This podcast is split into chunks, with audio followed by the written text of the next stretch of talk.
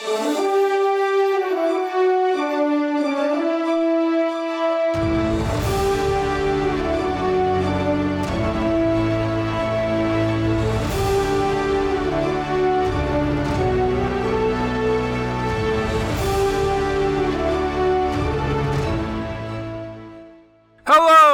welcome back to Archives of Fabella Daily, the podcast opening up your mind to a magical world. Today is July 20th, equal to Cancer 30th. Books are available on Amazon. Please rate and review the podcast on iTunes or wherever you listen to your podcasts, and hit that subscribe button for more great stories right in your feed. July 20th, 1715 is the date the Ottoman Empire captures Nauplia, the capital of the Republic of Venice's Kingdom of the Morea, thereby opening up the way to the swift Ottoman reconquest of Morea. But in the magical wonderland of Fabella, an industrious explorer experienced a fatal role reversal. I'm Dylan Foley, and this is Archives of Fabella.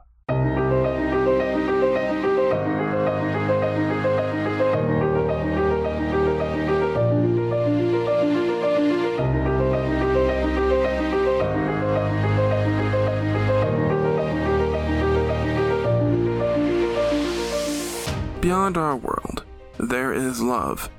Beyond our world, there is war. Beyond our world, there is life.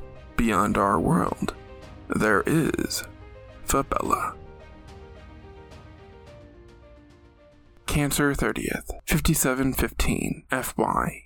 Fabella year, equal to July 20th, 1715 AD, Earth year. Dorvos Mintex is an elf from Oslar's most powerful nation of Sorembega.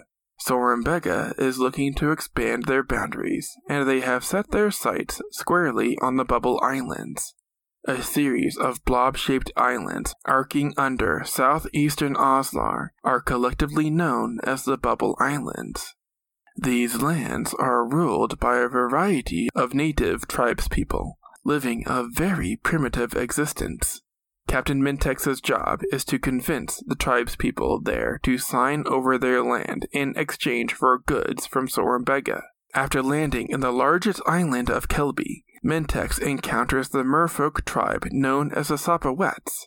Using his talent of coercion, Mintex brokers a deal with the Sapawets for all of Kelby, which the Sapawet chieftain has told him they own. Good fortune shines upon Mintex as he's able to gain control of Kelby from the Sapawets for very little cost.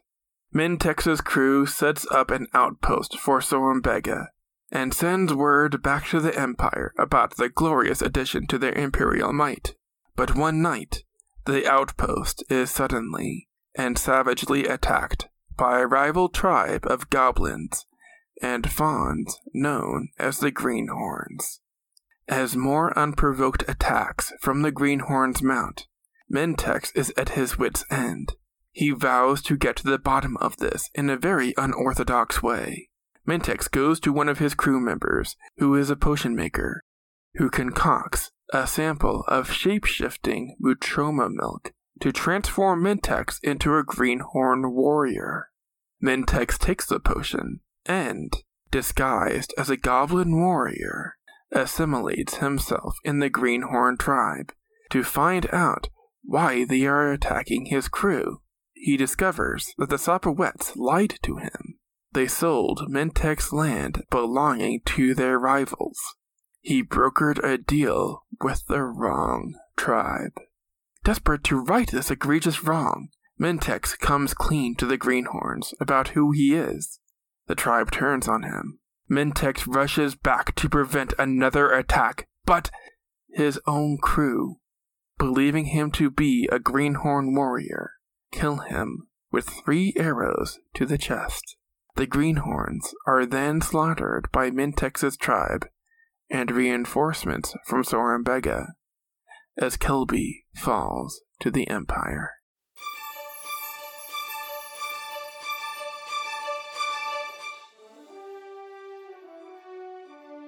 That's going to do it for us today. Subscribe now to get more new episodes right in your feed. Rate and review the podcast on iTunes or wherever you listen to your podcasts. Send your questions to archivesoffabella at gmail.com. Archives of Fabella is created, produced, and hosted by Dylan Foley, with music by Garrett Ferris and Audioblocks. Books are available on Amazon in ebook and paperback. As always, look outside of what is possible and think about what might be.